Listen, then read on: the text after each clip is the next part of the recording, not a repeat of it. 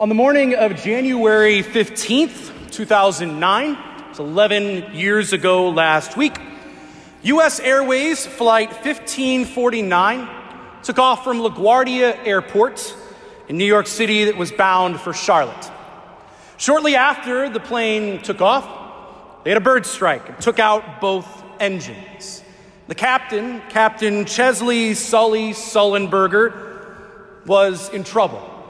He managed, however, as most of us know, to guide that plane into the Hudson River and landed it in the Hudson River under one of the most densely populated areas of the country. He would have crashed it anywhere else. Many, many, many people would have been killed. He was able to land the plane in the Hudson River, and miraculously, there was no one killed, and there were no serious injuries. Again, most of us know that as the miracle on the Hudson. Three weeks later, after that event, he and the crew were reunited with most of the survivors of that accident. They were gathered in Charlotte, and it was part of a sixty minutes piece. And there were one hundred fifty-five people total on that plane. But there were much, much more than one hundred fifty-five other people at that reunion to say thank you to uh, Captain Sullenberger, the first officer, and the entire crew. And after that reunion, Sully was talking with the news crew, and he told them, one hundred fifty-five is a number, but when you can put faces to it, and not just one hundred fifty-five faces, but the other faces, the wives, daughters, sons, fathers, mothers, brothers, it gets to be a pretty big number pretty quickly. And when Sully saw all those people and he had that realization inside of him, he began to realize the impact that he had by being able to save the lives of all the people on that plane. It was the other lives that he had affected, that he had touched by saving those one hundred fifty-five people. You know, forty-seven years ago, literally today, was the Supreme Court decision of Roe v. Wade. And since then, we have had over sixty million abortions in our country over the course of those forty-seven years.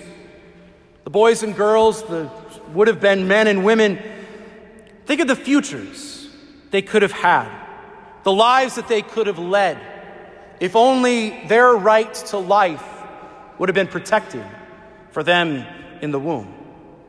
And as we know, abortion affects so many people directly, but so, so many more indirectly. Immeasurably more people are affected by abortion than merely the direct protagonists involved. Think of the mothers, many of whom live with pain and regret. Even the ones who might not feel pain and regret, just think of how different their lives would have been, how potentially better their lives could have been if they would have accepted the gift of their child. Think of the fathers who would have been good husbands and fathers for their children that were never born. Or the siblings, how their lives would have been changed too by having another brother or a sister. Think of the spouses that those aborted children could have had. Think of the good that they could have all achieved if they had been given the right to life. You know, so many things are contingent on that gift of life. Literally everything we have, everything that we are, everything right now is dependent on the fact that you and I are alive to see it and to experience it. If the gift of life is taken, everything else falls apart.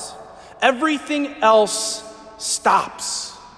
The gifts that that person has are no longer able to be shared with their family, with their friends, with their community, and even with our country and our world. They're no longer able to be shared because that most fundamental gift has been taken for granted. It's been seen as disposable and inconvenient sixty million times over.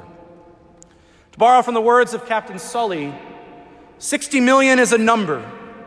But when you put faces to it, and not just the sixty million faces, but the other faces, the wives, the husbands, the daughters, the sons, the fathers, and the mothers, it gets to be an even bigger number pretty quickly. Let's put it in perspective. There's seventy-one million of us millennials in the United States. Some people would say that's too many because of our millennial personalities. But you think about that, that's almost as many babies that have been aborted from our country as millennials. That is literally an entire generation of people. An entire generation of people that have been wiped out. And millions and millions more who have been affected by it. It's easy to forget that.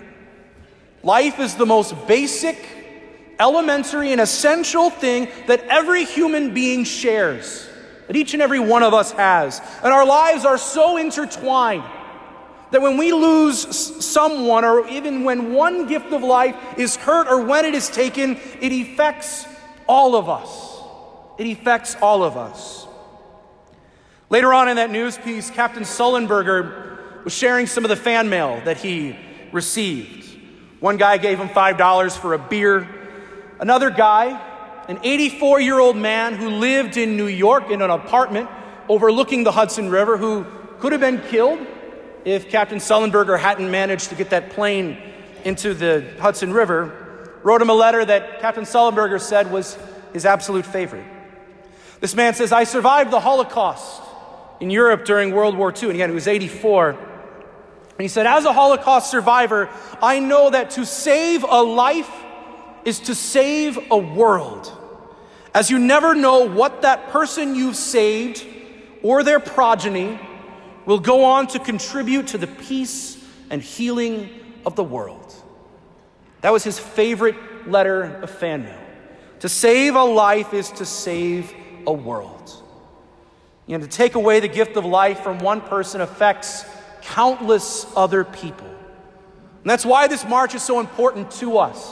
It's why we march. It's why we go to D C for the unborn, yes, directly for them, but also we go for all of those who have been tangentially affected by the evils of abortion. That's why we go through this trip, all of the inconveniences, the bus, the no sleep, to stand up for the voiceless, and for all of those in our entire society who have been affected by this terrible scourge on the gift of human life. To help others realize that saving a single life means more than just to that one person. It means something to so many others. So during the course of your trip to D C, I want to invite you to do something.